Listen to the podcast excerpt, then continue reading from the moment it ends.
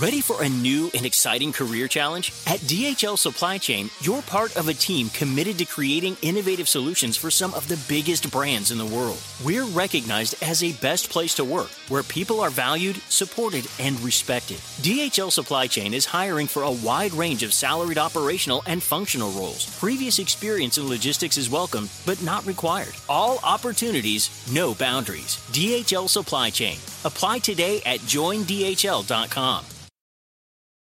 The longest field goal ever attempted is 76 yards. The longest field goal ever missed? Also 76 yards. Why bring this up? Because knowing your limits matters, both when you're kicking a field goal and when you gamble. Betting more than you're comfortable with is like trying a 70 yard field goal, it probably won't go well. So set a limit when you gamble and stick to it. Want more helpful tips like this? Go to keepitfunohio.com for games, quizzes, and lots of ways to keep your gambling from getting out of hand.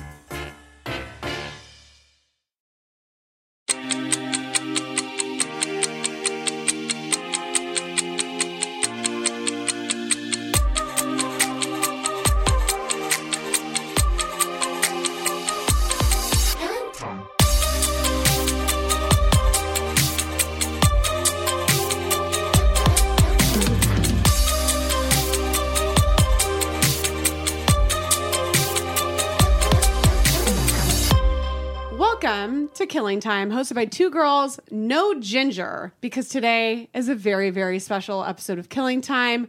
We have the iconic Holly Madison with us. You're the per- first person that we've had in studio as a guest. Oh, thank you. I feel and special. yeah, we're very, very excited about this. Lex, how you doing? I'm doing great. I'm so excited. I've been a longtime fan, Oh, thank you. huge fan of your podcast, huge fan of you. I'm a fan of you guys too. like we're just really excited because we did. We just got our studio up and running, and you're the first person we're having in person. So we're so stoked. Thank Yeah. you. It's so cute in here. I'm glad you like it. So, Holly, I met you so long ago. You were one Yeah, of the I was pregnant. first uh, guests on Lady Gang. Back yeah, in the I remember. It was fun. It was crazy. I feel like you came on as a guest, not even knowing what our show was about, really. yeah, it was really new. I listened to it, but it was really new. Yeah, it was so fun. and then we didn't know that you actually listened to the first degree. So we're going to have like an on the stand. I have one ready. I'm prepared. excited. I'm so freaking excited. I'm going to give you a little bit of an intro and then we can like go into on the stand and the whole thing. So everybody knows who Holly Madison is. Like if you have been alive in the past 20, 20 years, years. you know who she is. She graced our TV on The Girls Next Door, um, iconic TV show. Honestly, listening to your podcast too recently and with the like the music from the beginning, it just brings me back. It really does. It's so insane. Also, the pictures you guys post on your Instagram that are like throwbacks.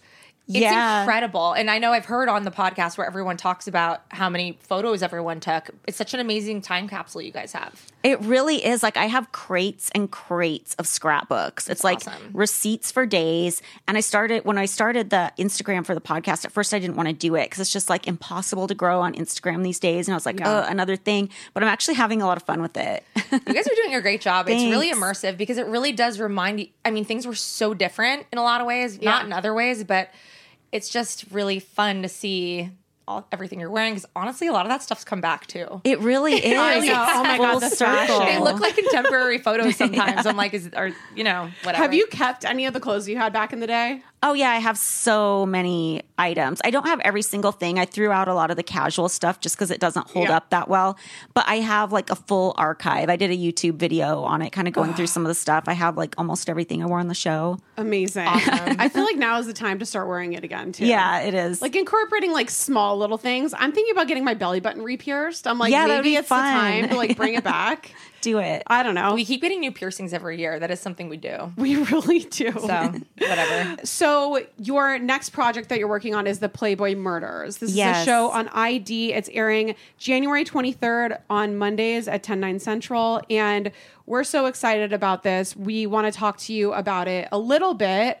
Um, because the first case in the show we actually did for the first episode of First Degree. which is crazy. Was Jasmine Fiore? Yeah. And that's the first episode you guys are covering. Yeah. And I'm sure that just kind of lays the groundwork for what's to come because that's such a harrowing case. It really It is. It really is. The details of it are so frightening, and it's just the kind of thing that could really happen to anybody. She was in a toxic relationship.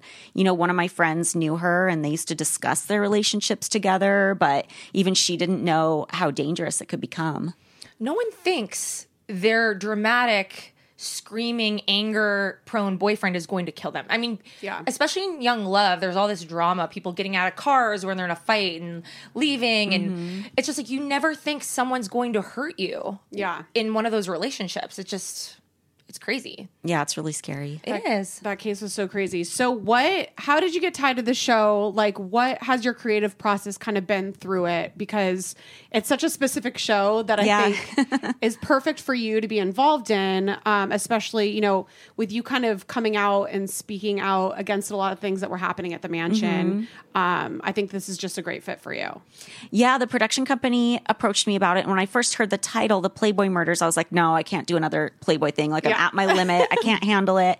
But they sent over a deck, which was like a breakdown of the cases they were going to cover. And as I read through it, I was like, holy shit, I would watch this. Like, mm-hmm. I had not heard of so many of the cases. And I was somebody who thought I knew everything about Playboy history and what happened to all the Playmates. And so many of these cases I hadn't even heard of. And there were so many details that surprised me. So I definitely wanted to be involved from there. And even with the Jasmine Fiore case, I don't think that we knew that was connected to Playboy, did we, when we were doing it? I think we did. She was working in Vegas, like maybe as a Playboy kind of proxy. Yeah, at the Playboy Club and or at least at the pool at the Right. Palms, I know for sure because I talked to um, somebody who was the bunny mother there at the time, and she also worked at the Playboy golf events, which I used to go to those. So I'm sure we crossed paths, and I just never knew. That's so crazy. And with any of these cases, like, did you meet anybody personally, or is it more of telling of a story from, you know, kind of your perspective connected to Playboy in general? Definitely telling the story. I didn't meet anyone. Jasmine was probably the closest I came. I'm sure we crossed paths many times, and I Yeah. just didn't know. But a lot of these stories take place over so many different decades. There's some from the 70s, from the 90s. There's a case where um, the killer just got sentenced last week. Oh, shit. So really current too. Oh my God. Yeah. Yeah. So when we were researching it, I'm like, I hadn't heard about so many of these cases either. Even the one that we are, did for the first For the degree first degree. episode. Mm-hmm. I mean, it's just so crazy. There's so much darkness and mm-hmm. crazy shit that's tied to the brand. Well, Yeah, that, absolutely. That being said, though, you mentioned a lot of these cases span decades and they happen in the 90s or, you know, the early 2000s or 2000s or 2010s. But there is one theme that I noticed that's pervasive, and it's sort of there is this sort of disregard for women to some degree. I mean, Stacey Arthur was what mm-hmm. we covered this week, Yeah. which is on our feed yesterday.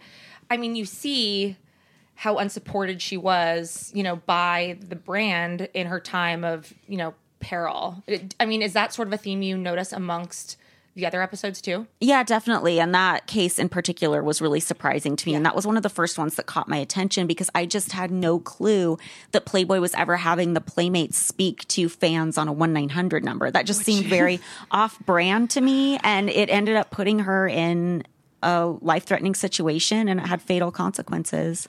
It is crazy because Playboy always was Untouchable. trying to be elegant. Mm-hmm. And 900 numbers were sort of um, seedy. Yeah. Especially in the Yeah. 90s. It's like sort of um, the same thing as like, you know, advertisements in the back of certain magazines, back right? like it yeah. just seems not Playboy. It seems more hustler to me. But yeah, Yeah. I was Totally, surprised too by that. Yeah, I was. I mean, nothing wrong with talking on a sex line if that's what you want to do, but it definitely seemed off brand. Because when people think of a 1 900 number, I think Playboy was trying to make it sound like, oh, no, it's not a sex line. Like you just talk to fans. But come on, what are people going to expect? In the Yeah. 90s, a 1 900 number was thought of as a sex line.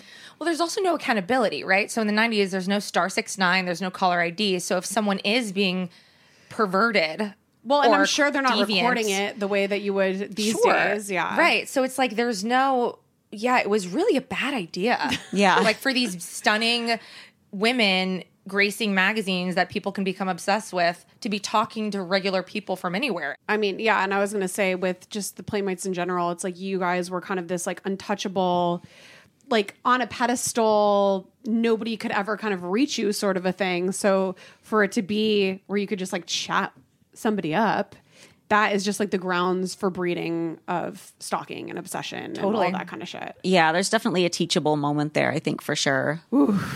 Okay. Well, I can't wait to watch all of them. I know. I got a sneak peek of one of them. you did? yes. I didn't. Sorry. I forgot to forward it to you from Rude. Debbie at ID. Okay. Well, when we come back, uh, we've got some bitching to do. Please rise. Court is now in session. All rise. Call the first witness. How do you plead, guilty or not guilty? Okay, so welcome to On the Stand. I'm so excited that you have an On the Stand like, Yes, prepared. I'm we ready. We're going to do it, but if you're listening on the stand every week, we bring a person, place, or thing to the stand that we're either loving or hating that week. We have a healthy discussion. Vote if it's guilty or not guilty. Bring it to Instagram. You guys vote if it's guilty or not guilty, and then we see if we're like on par with everybody else's thoughts or if we're just fucking crazy. Sometimes I get very surprised by the results. I know. I'm like, I know how everyone feels about this. Like And everybody loves a tuna sandwich, right? Completely wrong. Completely wrong. Um, would you like to go first? Yes. Okay, Okay. What I want to put on the stand is something I really hate, and that's compact car spaces. I don't understand why they exist.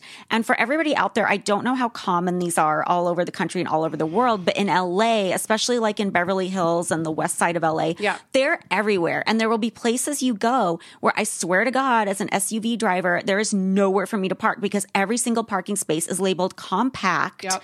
I don't understand why they exist. Like, was it supposed to be incentive for people to buy smaller cars? Like, was that the idea? I don't know. Like, why not just make Big normal car spaces? and like maybe have like three less. yeah. Like it's not making that much of a difference. No. I don't think. Yeah, no. it's insanity. I, I drive. agree. I drive a jeep, and Jared, my fiance, drives it most of the time because I love just you know Chilling. going on Being Instagram. on Instagram while you're he's driving you. But he will fit that jeep into every single compact space. Like he- That's amazing. He will go in with like Revenge of the Jeep. two Yes. inches, and he's like, "Not my fault." And then I have to like squeeze myself like kind of through the side of the car. But yeah, I don't get it. I don't understand what the motivation is. I understand if somebody was like laying out all the parking spaces and then you get to the last spot and maybe there's not enough room. So I'm going to label that compact because not everybody's going to be able to fit in. But no, they will label every single space compact and it drives me up the wall. This is not realistic. No. It's not the way anybody lives. I don't understand it. It's blasphemous. We need It's to guilty. We need to move to suburbia. It is guilty. That's that's the only option. that is the only option. You have like a compact car. Yes. You can So- scooch on in all those spaces. Well, here at our studio, for example, this place was built in the 1930s. Mm-hmm. So we have a little garage here, and it is the tiniest. Like it's the one you parked in front of. Yeah. That Built my for car, Model Ts. My car has always fit in there because I Yeah. drive. I like little cars. I'm. I drive the um the i three. It's like a little roller Mm-hmm. skate.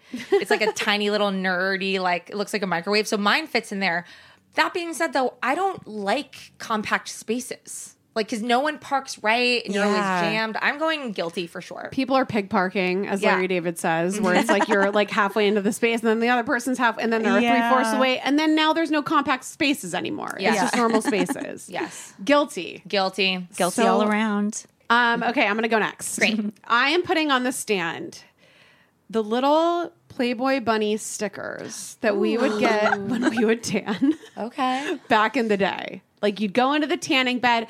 They, I mean, there was options. There was a palm tree. There was the Playboy bunny s- sticker, heart, heart. whatever. Um, and then like you would wear it. I would wear it as like a badge of honor when I was like in seventh grade because I'm like, I'm cool. I get to go to a tanning bed, kind of a thing. I've heard you ladies talk about that, I think, on the podcast, maybe. Just the Playboy Bunny in general. in the tan in regards to tanning, maybe. It was just like a quick you, mention. Did you guys do the ta- the Playboy bunny stickers or no? I didn't, and we didn't like have them at the mansion, which I'm really shocked. I know. I'm shocked, too. because there were tanning beds there, and we used them, and I'm actually surprised we didn't like request them because I knew they existed. Like Yeah. I'm shocked that wasn't a thing. Thinking back, but the weird thing is, is every once in a while I'll go to a tanning salon in Vegas still, and they still offer those. It's still a thing, Dude, Honestly, that's so nostalgic. I wish they would bring it back. I mean, I bet that they do, but this, they need to bring them to spray tanning beds, or maybe I just need to buy them on Amazon because I am kind of into it the same way that I'm into re-piercing my belly button. Yeah. The odds. Like I'm really embracing my Y2K uh, like teenage self because I'm probably just like really terrified to age and I'm just like trying to hold on to anything. Yeah. But I'm like, those are some things that I feel like I could do. You do it with the spray tan, you're not hurting your skin, like, but you get to have a little Maybe I don't do a Playboy bunny. Maybe I do a heart or something Yeah. or a new symbol, like Something. something. Maybe like what is it? The witch one? The pentagram? The pentagram. Oh, that would be cool. Yeah. yeah, Or some like ghost summoning. yeah, something fucked up. Yeah. yeah. Yeah, make your own. That's so exciting. I exciting. love that. Wait. Let's like find one in a spell book. I was gonna say so you can summon first some degree, demons. First degree tanning stickers. Yes. God, yes. Um, I think it's not guilty. I'm like, I think maybe it, it needs to be brought back for the Not summer guilty. of 2023 as a fad, like as a micro trend. They're calling Yeah. them now, ah, I and just love all like the have it be a terms. thing. Yeah, not guilty. Not guilty unless you're under 18 and getting the Playboy bunny. No offense, but I'm Oh like, where God. are your parents? Yeah. That's true. I was doing it under 18. My parents had no idea what I they don't know. They've never known. They've never known. I had my tongue pierced in high school. That's crazy. disgusting. Truly disgusting. But my family had no idea. That's how little that's how that's how elusive I was in high school. You didn't even talk to them. barely. they didn't talk to me either. Okay, what are you putting on the stand? Okay, so mine is controversial. Love it. And I even don't know how I feel about it. But I feel nostalgic for it, but then also there's an inconvenience. I kind of miss body glitter. I had body glitter on New Year's Eve. I know. We used it and we had like hair gems on New Year's Eve, but I kind of miss like I remember having like some some powder puff thing with shimmer on it, a Mm. big one, like growing up that you just do your whole thing and there was like a scented dust with it. and I'm like like, I kind candy. of miss feeling that beautiful. Like have you ever felt like a glistening angel? Only when you've done that. That's what I, I so for New Year's Eve we went out and I bought a body glitter spray from uh-huh. Amazon. I've never felt younger in my life. that is so cute. I love that. And you could do it in your hair, you could do it on your clothes, you could do it on all your skin. And I'm like, again, this is like the, it's like the Y2K things we're bringing back that I'm like, makes me feel young enough, not too young, and I don't think creepy. The Playboy bunny sticker might be creepy, be- but body glitter, girls I think be is okay. creepy though. Like I don't think women are creepy. I don't think there's anything creepy about unless glitter. they're obsessed with something. women, you know, but like men, women don't organically just give off creepy vibes if they're standing on a corner. No. generally not, mm-hmm. unless they're doing something devious. We can pick up on that. But I don't know, body glitter feels nostalgic. Like I'm, I'm craving those like times when I was really excited to be at a nightclub, like excited Wow. to go to a school dance. Haven't felt like that in ten years at least. I love body glitter. Me too. Have you guys ever been to Portofino Tan in Beverly Hills? Not to bring it back to tanning beds. No, but I will if it's but going to they make me do feel like a that. spray tan, and they can put a glitter in it, and they have all these different shades of glitter. Although it's probably not as glistening as like an actual body glitter that you would like use. gold. They have golds, they have whites, they have a purple. We should go. Gold Yeah. would be so cool if like nice if you wanted like a really deep. It just gives you a Tan. little bit of like a pop. I love. Wait, a purple pop? Yeah. little alien pop. Heck yeah. I love it. Okay, Me we're too. going. We're going. All right. So body glitter, not guilty. so not guilty. Not guilty at all. Perfectly innocent. I love this. Okay, when we come back, we're diving in. Ready for a new and exciting career challenge? At DHL Supply Chain, you're part of a team committed to creating innovative solutions for some of the biggest brands in the world. We're recognized as a best place to work, where people are valued, supported, and respected. DHL Supply Chain is hiring for a wide range of salaried operational and functional roles. Previous experience in logistics is welcome, but not required. All opportunities, no boundaries. DHL Supply Chain. Apply today at joindhl.com. When I was growing up, I took French in high school, but I could never get the language to stick. I wanted to be fluent so bad, but it never happened. I just couldn't focus and I couldn't practice enough, and it didn't work. But thankfully, there's Rosetta Stone, which is the most trusted language learning program, and it's available on desktop or it can be used as an app on your phone or tablet. Rosetta Stone is different. It immerses you in so many ways. And with its intuitive process, you can pick up any language naturally. First with words, then phrases, and then sentences. And before you know it, boom, conversations. Plus, with Rosetta Stone's true accent feature, you'll get feedback on how well you're pronouncing words. It's like having a personal trainer for your accent. Don't put off learning that language. There's no better time than right now to get started. For a very limited time, the first degree listeners can get Rosetta Stone's lifetime membership for 50% off. Visit rosettastone.com slash first. That's 50% off unlimited access to 25 language courses for the rest of your life. Redeem your 50% off at rosettastone.com slash first today. Okay, so it comes as no surprise that I have absolutely no idea how to cook. I don't want to learn how to cook. It's not really my thing. But when I tried Factor meals, it was a freaking game changer. So Factor's fresh, never frozen meals are dietitian approved and ready to eat in just two minutes. Yeah, two minutes. So no matter how busy you are, you'll always have time to enjoy nutritious, great tasting meals. So the first time I tried Factor meals, I was actually blown away because I'm like, that's it. That that's all it is. 2 minutes and the meals are so delicious. With 35 different meals and more than 60 add-ons to choose from every single week, you'll always have new flavors to explore. And you can treat yourself to restaurant quality meals that feature premium ingredients like filet mignon, ooh fancy, shrimp and blackened salmon. Like I said, they're so easy to prepare. I love them. So head to factormeals.com slash degree 50 and use code degree 50 to get 50% off your first box plus 20% off your next next month. That's code degree50 at factormeals.com slash degree50 to get 50% off your first box plus 20% off your next month while your subscription is active. It's almost summer, and the best and most sustainable way to shop for a new season is on therealreal.com. The Real Real is the largest and most trusted source for authenticated luxury resale. It's the only place you'll find brands like Hermes, Cartier, Prada, Dior, Staud, Zimmermann, Jacquemus, and more for up to 90% off retail. 10,000 plus new arrivals land every single day from hundreds of brands you love, all authenticated by a team of in house experts. Whether it's that perfect wedding guest look, a new summer sandal, an updated beach tote, resort wear for your summer vacation, you're bound to find exactly what you're looking for, plus deals you won't get anywhere else on therealreal.com. Visit therealreal.com and use code FIRST at checkout for 20% off. Terms apply.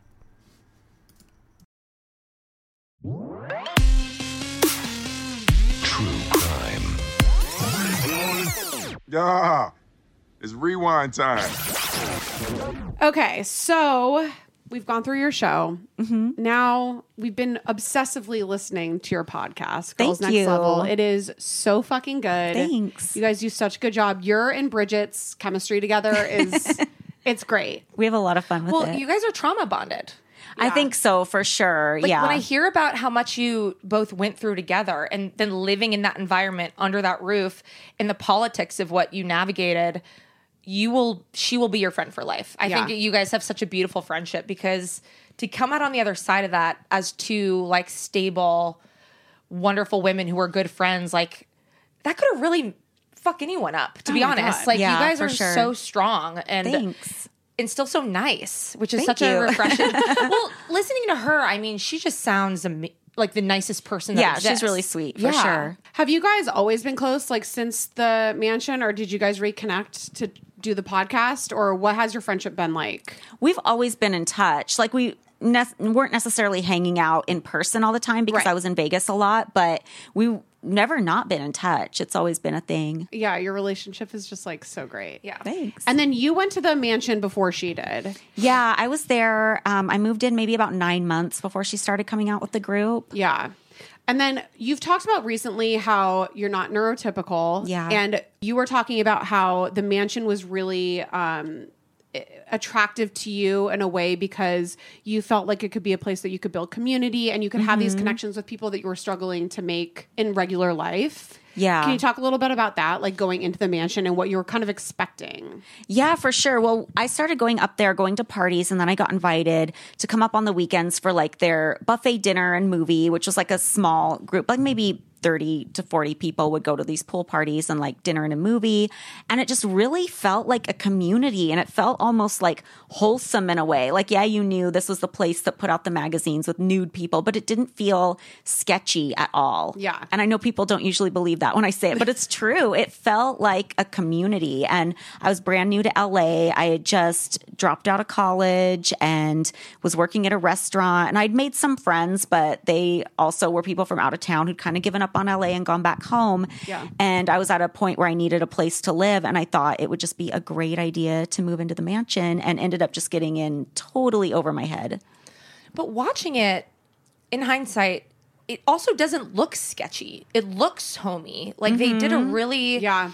whatever, you know how you know when you go to places like the Grove or the Americana, we've learned in Disneyland, we learned that mm-hmm. there's like psychological aspects of how those places are built to make us feel a certain way.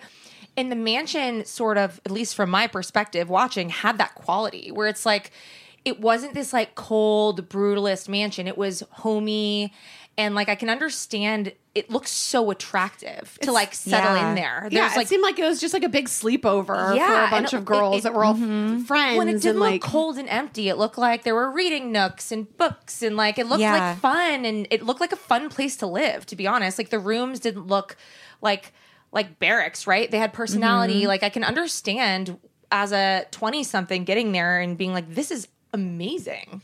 Yeah, it just felt like the destination. Yeah. Like I remember I would come to the pool parties and, you know, after the pool parties, they'd have dinner and a movie. So I would be leaving and waiting at the front door for valet to bring my car up and it would be getting dark out and you would just see like the upstairs windows. You'd see like all the photos lining the hallway and it's just like this warm glow coming from inside and it just looked so cozy. Like it just looked like a mm. place you'd want to live mm-hmm. rather than going back to your barren apartment. yeah.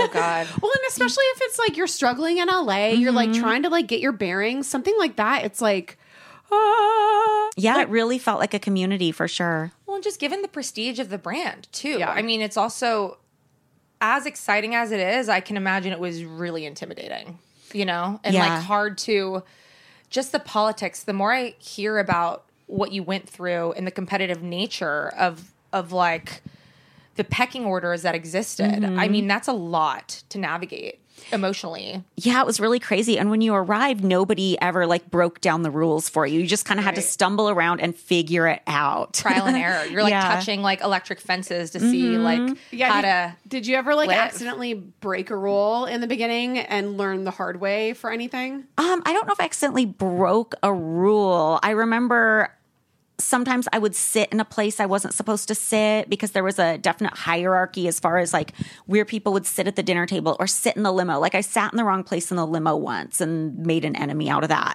So it was just like little things like that would turn into big drama. Or, you know, I was driving a really beat up car in college and this other girlfriend who had got kicked out before I moved in, Hef had been leasing a car for her and she couldn't keep up the car payments, so it got repossessed. And when the car came back on the property, some of the secretaries were like, "Well, we should offer Holly that car because she's driving this really beat up, like probably embarrassed to have on the property car." So I accepted, and it wasn't like my style. It was like this big Escalade that was on like these giant tires and like lifted. I mean, talk about not being able to fit so in the compact small car space. I like- know. So it wasn't my style, but I was so grateful to be driving like this new, comfortable car. But all the other girls got so mad at me because when the playmate who had initially got this car, she had went out and got all these customizations put on it, which had cost Hef a lot of money, and he wasn't doing that for anybody else. So even though that car wasn't their style either, they were all super mad because I had this car that like cost a little bit more than theirs. Mm-hmm. So it was just like you earned resentment without even trying. Yeah. it was weird. I can't even imagine being around all of those women and having it's just like this like vague kind of competition going Mm-hmm. around and like unspoken sort of things like that has just got to be so confusing to navigate especially when you're first moving in there Well, Yeah, for sure. With the stakes being what they are, I, that's Yeah. what I think about a lot when I listen to your podcast. It's like I think about the stakes, and although you have talked about. He, he said at one point that he wasn't going to put girlfriends in the magazine, Mm-hmm. but in the past he had, right? So it's like everyone's after fame and everyone's after this or just a place in Hef's life. Yeah. And as you're kind of getting that just by Hef liking you the most, I'm sure you were a target. You know, Oh, I think about. I think about that. all- I was Yeah. listening to those episodes with these things happening at dinner and you having to go out with these women, and I'm just like, that is sounds so hard That sounds really hard. Yeah, I was a target because I was a homebody. like at first Yeah. they loved that because none of them wanted to like sit next to Hef at the. They didn't even want to go to the buffet dinner, so they loved it that I was doing that because they thought that took kind of heat off of them. Yeah. But then Hef started using it. So if somebody else was staying out a little bit too late, why can't you just be good like Holly? And then it was like they all turned on me when he started using that. I You're oh was like, oh my I was, Really? gonna, I was gonna ask you about that because I heard you talking in your podcast about that. I'm uh-huh. like, oh my god, that's such like Manipulative. so manipulative. It probably makes you feel so horrible because you're like, I'm just being myself. yeah, you can't win. You're like, I can't change what I'm doing. I'm like actually not trying to like you know be a part of all of this kind of shit. yeah, Well, it's not. And you're getting it from both sides because all the aspects of the mansion are coercive. Mm-hmm. So you have all of these mechanisms in place to make you more reliant and vying for those that spot, but then everyone's also against you. It's like you're fighting two kind of forces at the same time. I just think that like it wasn't a social experiment, but like looking back on Girls Next Door now, like do you kind of see it that way? I feel like that a little bit because I feel like I kind of moved in. As far as being one of Hef's girlfriends, it, I was kind of there during like the best of times and worst of times. Yeah. Best of times Yeah. because we got a TV show out of it, but worst of times because the first three years I moved there before the TV show, it was just a nightmare. And I felt like right when I moved in, he'd kind of reached a place where he'd been out of his marriage for several years and had had all these girlfriends and was loving the publicity as being the guy with seven girlfriends. But he noticed that when he would put them in the magazine, they leave right after. And I feel like I arrived just at the wrong time as far as him starting to feel like, okay, what can I do to like finesse this and control this more? Like, what can I do to make people stick around longer, give them enough so that they stay, but not enough so that they have any confidence? Like, how can I? I felt I felt like I was kind of the target of that experiment, like the target of his boredom or the target of him trying to turn it into like the next step of whatever. And I want to know like your first impressions of Hef, and mm-hmm. because obviously he seems like a manipulator, seemed like he was a manipulator, maybe a little bit of a narcissist, maybe some like. I don't know, some of those sort of qualities. And obviously, those are very hard to detect when you first meet somebody. Like, that's something that you kind of learn throughout time once you start getting to know somebody. Like, what were the first um, impressions of him? my first impressions of Hef, I mean, I think just hearing about him through society, you think he's like this controversial, sketchy character. But then when you start going to the mansion, you realize, at least according to everybody who surrounds him and what you see of him during those social interactions, you think, oh, he's not that at all. And you know, everybody loves a contrast story. Everybody loves Yeah. Seeing something oh that's not it at all. That's not it's not how the media portrays him. He's really like the most generous host and like the best friend and he's really like a romantic at heart. And the way life was kind of situated at the mansion it reminds me of like louis 14th like everything revolved around him. Everybody who stayed on the guest list stayed on the guest list because they were the most devoted most sycophantic. I mean plenty of nice people too but everybody just worshiped him and just thought he was the best guy and the best host. And that was all I was seeing. I was seeing this, you know, creative genius who built all this. And he just seemed like the most fascinating person. That's so crazy. Yeah. It's so crazy. And when I listened to the podcast, one of the most profound things that you said, an anecdote you shared that I keep thinking about was when you talked about, I don't remember which episode, but you talked about how you were depressed mm-hmm. and you wanted to go to therapy. And he was like, mm. no, they're just going to tell you to leave me, that you're not happy here. Yeah. And then finally he agreed. And, but it was a therapist he, he knew or a Yeah. psychiatrist who would prescribe based on like maybe his desires. You know, is that true? And like looking back on that now, that feels That's so crazy. coercive and, and Yeah. controlling and dangerous. Yeah, it's really crazy. I was having a talk with him one night and I was just like at the point where I was in tears because what I was trying to do was say I wanted to work while I was still there because and I was saying to him I'm like you're not going to be around forever and and then he was yelling at me like, "Well, what's wrong with spending a few years of your life with me?" Like he'd always turn it around like a guilty thing. Oh, yeah. But he didn't want me to work while I was there and I wanted to work. I wanted to go out on auditions and do things and I'm like, "But you know, what am I going to do later?" and things like that. And I told him I was really depressed and I wanted to go to therapy. He goes, "Well, I'm not a fan of you going to a therapist because they're just going to tell you to leave me. I think you should talk to Mary about it. His secretary. So I talked to Mary about it, and eventually I was allowed to go see a therapist, but it was somebody that like Hef's doctor referred. So you know, it was somebody within the It was network. in the bubble. The doctor that was uh, giving him all the Quaaludes, yeah, probably. probably. Yeah. And then, so I go to the therapist, and this was right before we started filming the show. And he said, Well, you're just stressed out because of this upcoming TV show. So I'm going to put you on an antidepressant. so that was, that was where that went. Can we talk about his fake crying? Oh my God, the fake crying, you guys. It was so bad because it was so obvious. And it was something that even in the moment, even when I was buying into like being in love with him and thinking he was a great person, like I still knew he was fake crying. Like I couldn't even fool myself out of Were that. Were there tears coming out, or was it just like the Not really. It was like really bad acting, really bad crocodile tears. But it would always happen at a moment where you just didn't know what to do because this whole situation is like the emperor's new clothes. You don't want to piss him off. Yeah. You don't want to, like, I can't just sit there and be like, bro, why are you fake crying? Like, that would have never flown. That would have been like an uproar. So you're kind of just stopped in your tracks because you don't know what to do because this old man is like crying at you, Ew. but you can't call him out. And I remember even not long after Kendra moved in, she was talking to Bridget and I, and she goes, So he comes into my room and he starts fake crying. Just like dumbfounded and none of us know knew what to do like we all recognized it that he was doing it but it was just Yeah. something that kind of stopped you dead in your tracks because you had no tool You're like, to this is ma- too weird. It's like that. my dad fake crying at me or my mom. Like, I- I'd be mm-hmm. like, you're not really crying. But it also So just goes to show Yeah. that men, I always think, since so I've been a child, stupid. I think that I'm going to feel different when I'm older. And it just goes to show that, like, it doesn't matter what age a man is, they all do this shit. They really do. what Yeah, cry? They're just fucking babies. Well, yeah. they're just like, they'll do whatever So to, he to, was- like mitigate a situation. he was doing this obviously in way like in situations that he was probably back up against the wall and he was like trying to manipulate you or control you in some sense. yeah if he wanted to just shut down an argument or something yeah. he just goes, yeah It's like, and I can like pick, I can visualize that so perfectly, and it's so gross, it's mm-hmm. so cringy. well, no one's gonna be like, they're there. Like, we just want to to stop. yeah Whatever we have to do. exactly Oh my god! I also want to talk about the fact that you didn't sign an NDA because I think Yeah. that that is one of the craziest things ever.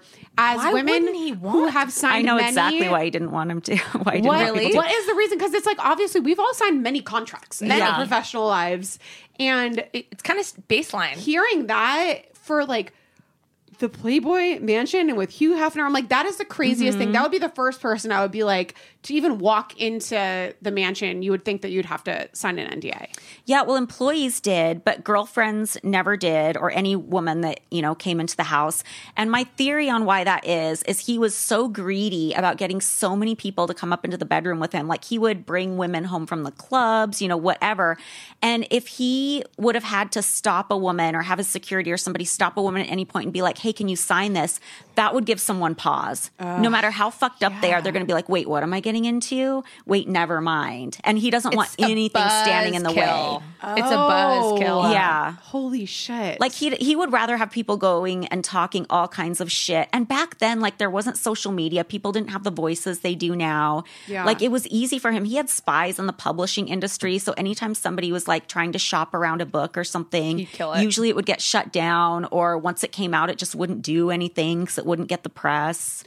Well, and that, yeah, that's so crazy. Cause like you do look back and there's kind of this sense of, there, there isn't really a negative connotation once you start learning about what was happening. Mm-hmm. Obviously, yes, but like as an outsider, kind of looking at the brand, it was sort of like, oh, it's kind of like nice in a way. Like, Yeah, it was like the Disney of like adult content. yes, Yeah.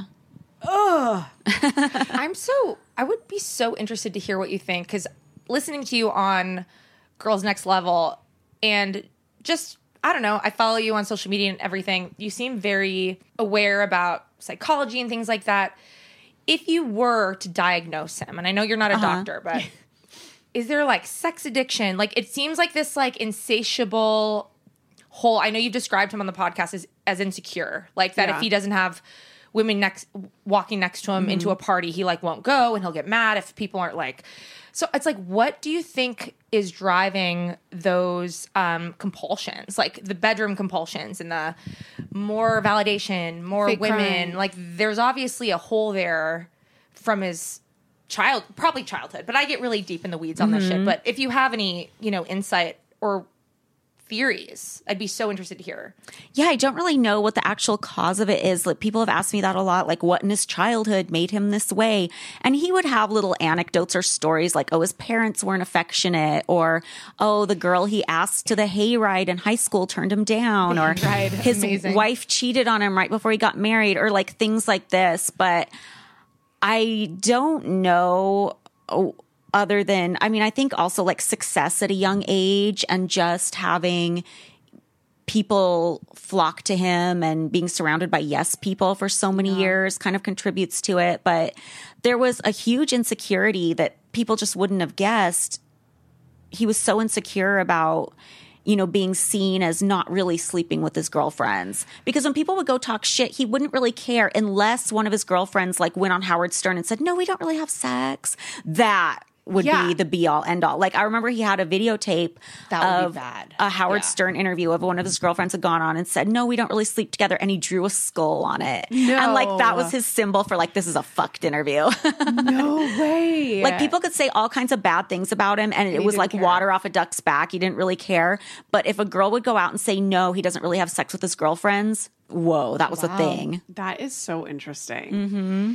Um, so you also talk. I mean, obviously, you were there for a long, long time Yeah. at the mansion, and you've kind of talked about feeling like you had a sense of like Stockholm syndrome, especially with him as like a captor, quote Mm-hmm. Yeah, unquote, kind of a thing. Um, can you talk a little bit about that? Because obviously, you know, people that are outside of the situation, they're like, "Well, if it was so horrible, why'd you stay in the situation?" Yeah. and we all, especially if you're a true crime fan, I think we all know why a lot of people get stuck in situations like Mm-hmm. that. So, can you give a little bit of an insight to your situation? Yeah, I think for me, it was so easy to identify with him, not only because of like the love bombing and just the time we spent together, but also getting back to being like not neurotypical. I had had a hard time just bonding with people throughout my life, and I had never really bonded too much with boys my own age and to be able to sit with somebody and talk about old movies that I was interested in and things like that. I thought, well, you know what, maybe this is my person because I've had so such trouble throughout my life bonding with people and to have kind of a connection with somebody like maybe this was just what was meant to be. So I really felt like I was connecting with him, but also because there were so many other women in that group and it was so easy to be turned against them and for all of us to be turned against each other just because everybody was so competitive in the situation and he would kind of do little things behind the scenes that I wasn't really aware of at the time to kind of like stoke the drama. For me, it was so easy to think the problem was the other women for so many years. I just thought if everybody else was gone, we could just live in peace.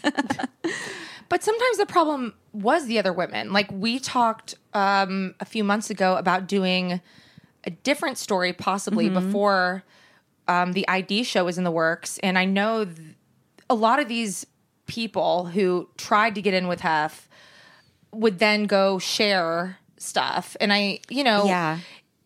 women sometimes are the problem in this situation. And the things you've described on the podcast like a lot of cruelty mm-hmm. like a lot of really needless senseless just straight up cruel stuff going on. And i think that is really hard because you were at least in the same age group with all these women. And you'd think that you'd all like in you and bridget did like band mm-hmm. together and get what you can out of a situation that's hard Yeah. Yeah. and that didn't always happen Yeah, the, definitely um, not all the women were innocent for Yeah. sure. And that especially made it so easy for me to be like, well, they're the problem and he's Sure. not. Yeah. He's just a nice guy who can't find the right people.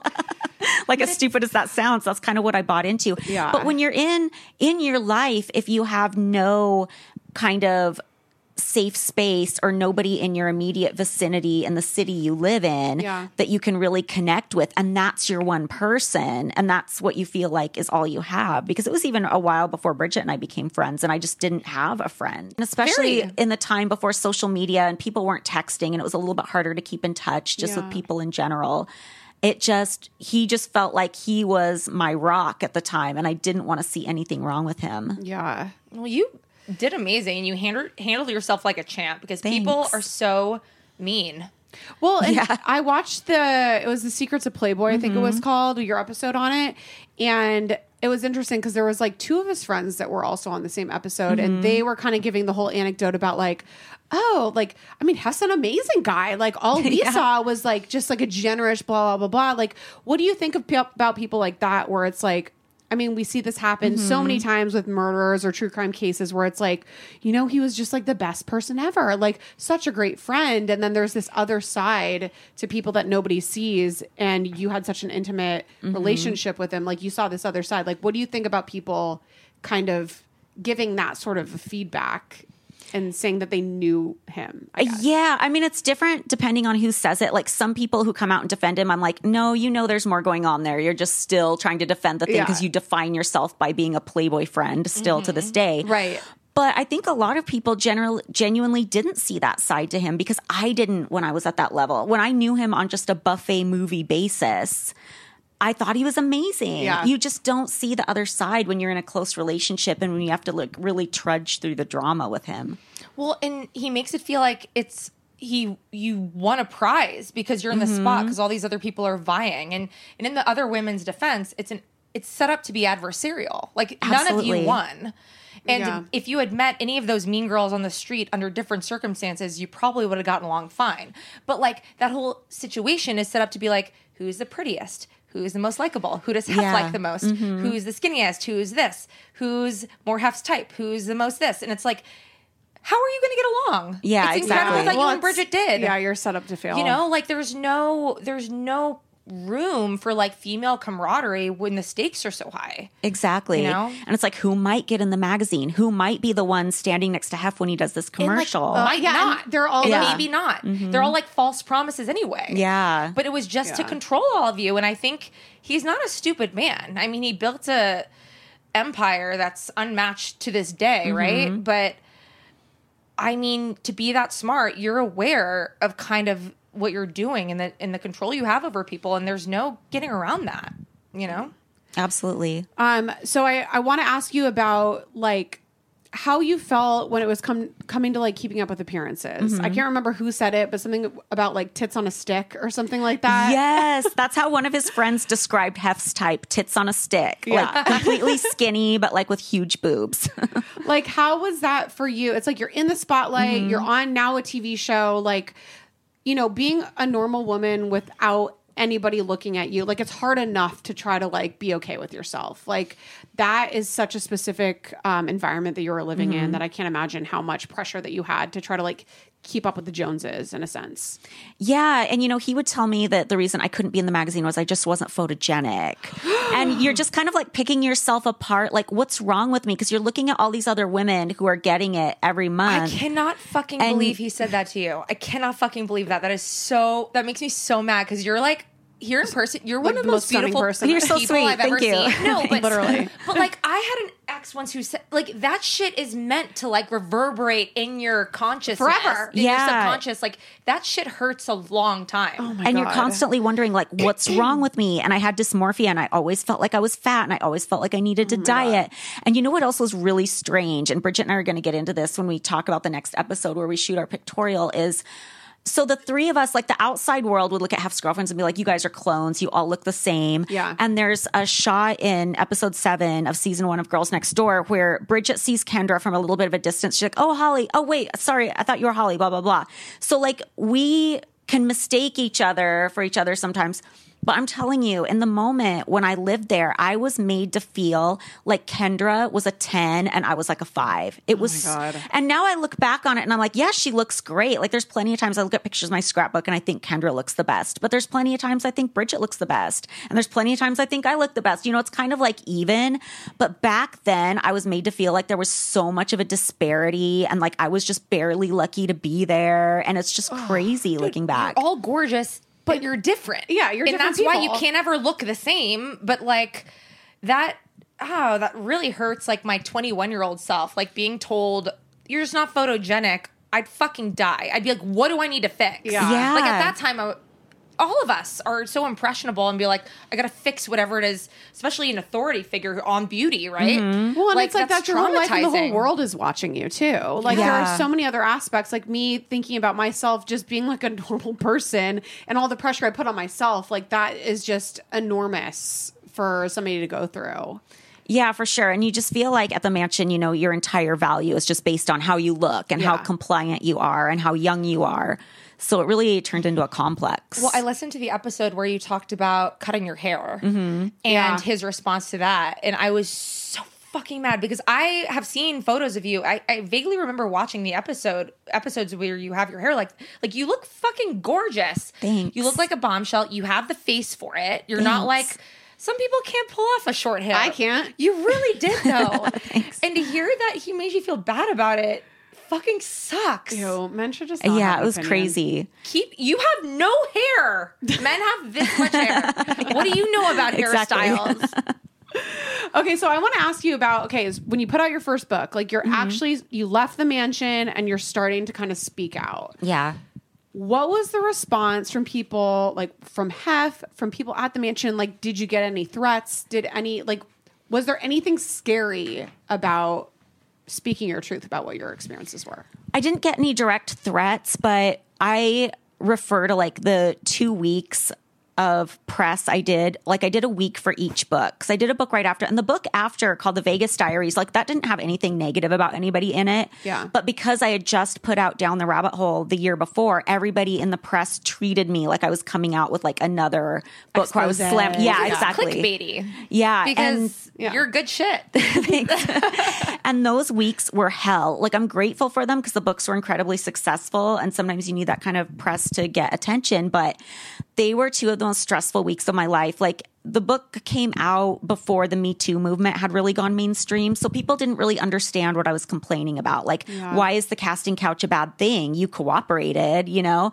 And I just when I was out doing those press tours, I felt like I was a politician involved in a scandal. Like the questions people would ask me and just the way I was treated, it was so stressful. And so many women too would write think pieces that would be like on the front page of the New York Daily News the next day and just say horrible things about me. Like the one on the front page of the New York Daily News, the woman called me a heifer several times in the article and tried to put me down for like working at Hooters when I was in college. And yeah. We don't need any more think pieces. There's nothing No, good that comes done. from a think I honestly ever. don't care what anyone thinks. Thinks. Everyone is a fucking critic if you've never done a single thing in your life. You can literally be sitting on a couch your whole life and criticize everyone else's ambitions. No, the people writing think pieces are not out there it's just- experiencing life. And you know what? Like, no. You got into that situation really fucking young.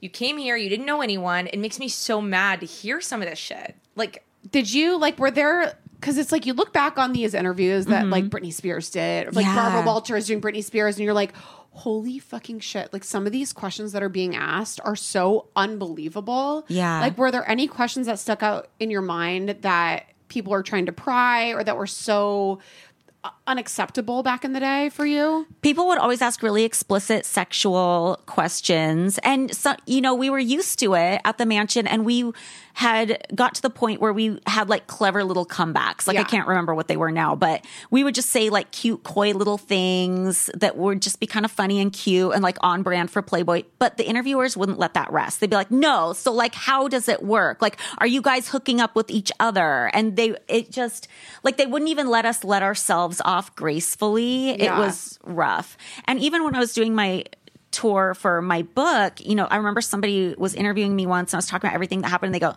Yeah, but he bought you gifts, right? Like that just excuses everything. yeah, things make my emotional pain go away. Thank we you. love an emotionally abusive relationship with gifts With as being like gifts the reason as to get you being back. yeah, buy buy the love back. Like no, Oh my god, that's so insane. Yeah, you're amazing. by the you. way, because you have done so much, and you have this amazing life, and you have these Thanks. kids, and you have everything you're doing. Yeah. in spite of all that, which is you. really something. Because I'm telling you, people get messed up over way less. like, Well, and and you're really fucking amazing. especially to be speaking out uh, like you said before me too before people actually took you know emotional abuse and all, all these things kind of seriously like that's got to be hard because nobody's believing you nobody's Yeah. taking you seriously and you're just like trying so hard to get your truth and your message out and it's just kind of I'm sure being laughed at in a sense.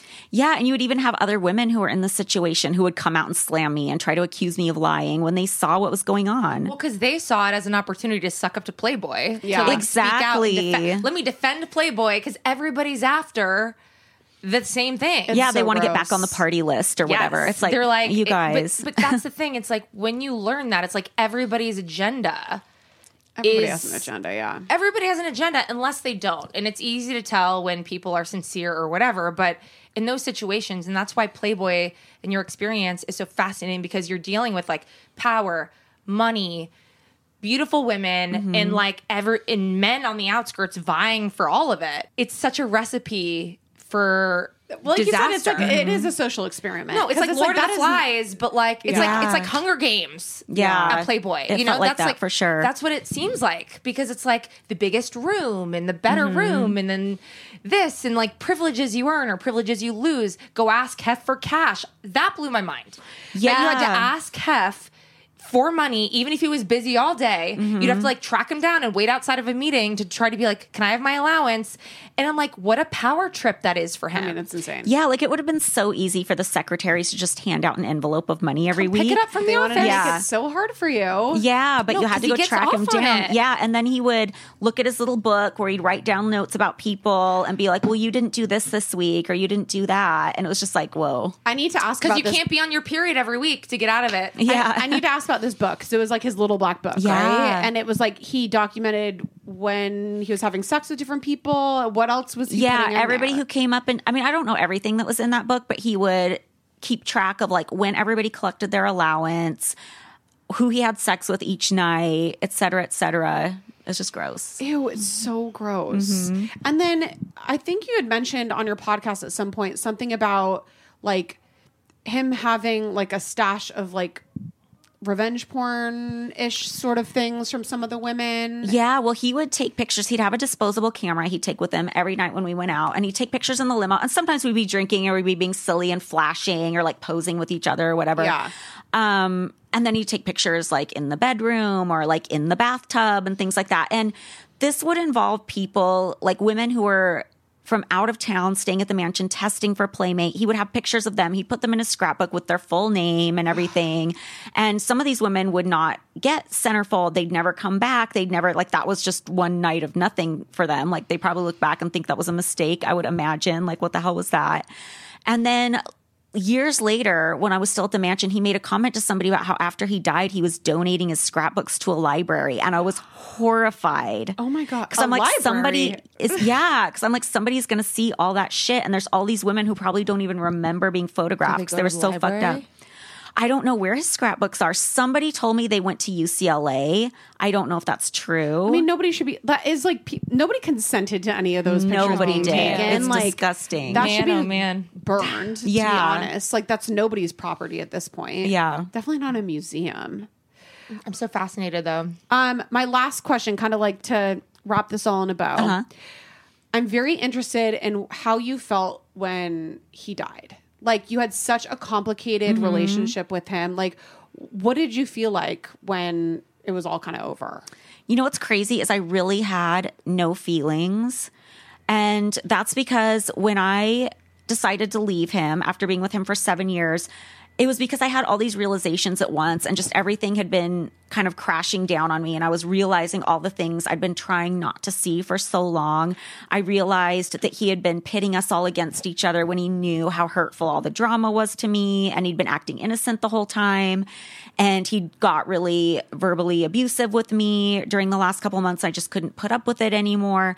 And I'd had all these realizations and it just kind of freaked me out because you realize this person I was with for seven years, I had an image in my mind of who this person was and who the, this person that I loved was. And he wasn't that at all. So when you have such a break in your mind on, wow, none of that was true that you were thinking this whole time, this is who he really is, it's almost like I started to think of him as like a robot kind of because I left And then when my spinoff show got picked up by E, I had to use the same producer that had produced Girls Next Door because they'd made us sign contracts in the last season. And in the contract, it said if E picks up a spinoff with any of these girls, they have to use the same production company. And that mm-hmm. producer was very close with Hef. So we were still kind of tied from a distance a little bit while I was doing that spinoff show. And the producer would always try and get me to get on the phone with Hef. Like, you should really talk to him. Do you want to talk to him? And I'd like be in his office and be like, I'm going to call him right now. Do you want to talk to him? I'm like, no, no, no, absolutely. I didn't want to. Like, I did a couple scenes with him on my show because I felt a little more safe because the cameras were there. Yeah. I didn't want to have a conversation with him. It freaked me out so bad. And it freaked me out because I just felt like he was just going to say all fake shit to me. It was all going to be manipulative. It was all going to be designed to get whatever reaction he wanted out of me. And that really freaked me out. So I just started thinking of him almost as a robot. So when he passed away, I mean, it wasn't totally unexpected because he was so old, but also I had just realized that the person I cared about didn't exist. It was all a figment of my imagination. So I didn't really feel anything. Everybody was expecting me to post things on social media. They were like oh. condemning me for not posting, which by the way, if I had had feelings and had been mourning, no one should be expected to mourn publicly. Like No. let's let's just They would have dragged Let's put you for that that, on the stand. And Yeah. if you had posted, they would have been like, "You left him. You Yeah. don't Oh, love him." now you're posting a yeah, picture. Like, there was no winning People, for you there. people you love just got to do judge people for how they deal with grief. Exactly. But like, you couldn't have won in that situation. No. yeah, it was crazy. So Oh my goodness, Dude. you're badass. What a, Thanks. what a wild ride. And you're fucking, you're killing it Thank always. you. Thank you so much. We love you so much. And you know what? Those mean chicks, they're not doing anything. well, thank you so much for being here. Thank you. We love you so much. Thank you. You're You the guys best. Thanks for having me.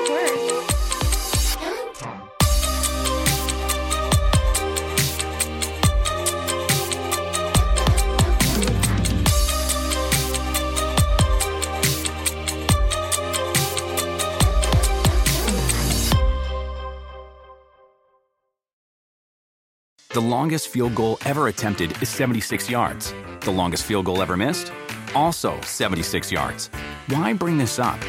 Because knowing your limits matters, both when you're kicking a field goal and when you gamble. Betting more than you're comfortable with is like trying a 70 yard field goal. It probably won't go well. So set a limit when you gamble and stick to it. Want more helpful tips like this? Go to keepitfunohio.com for games, quizzes, and lots of ways to keep your gambling from getting out of hand.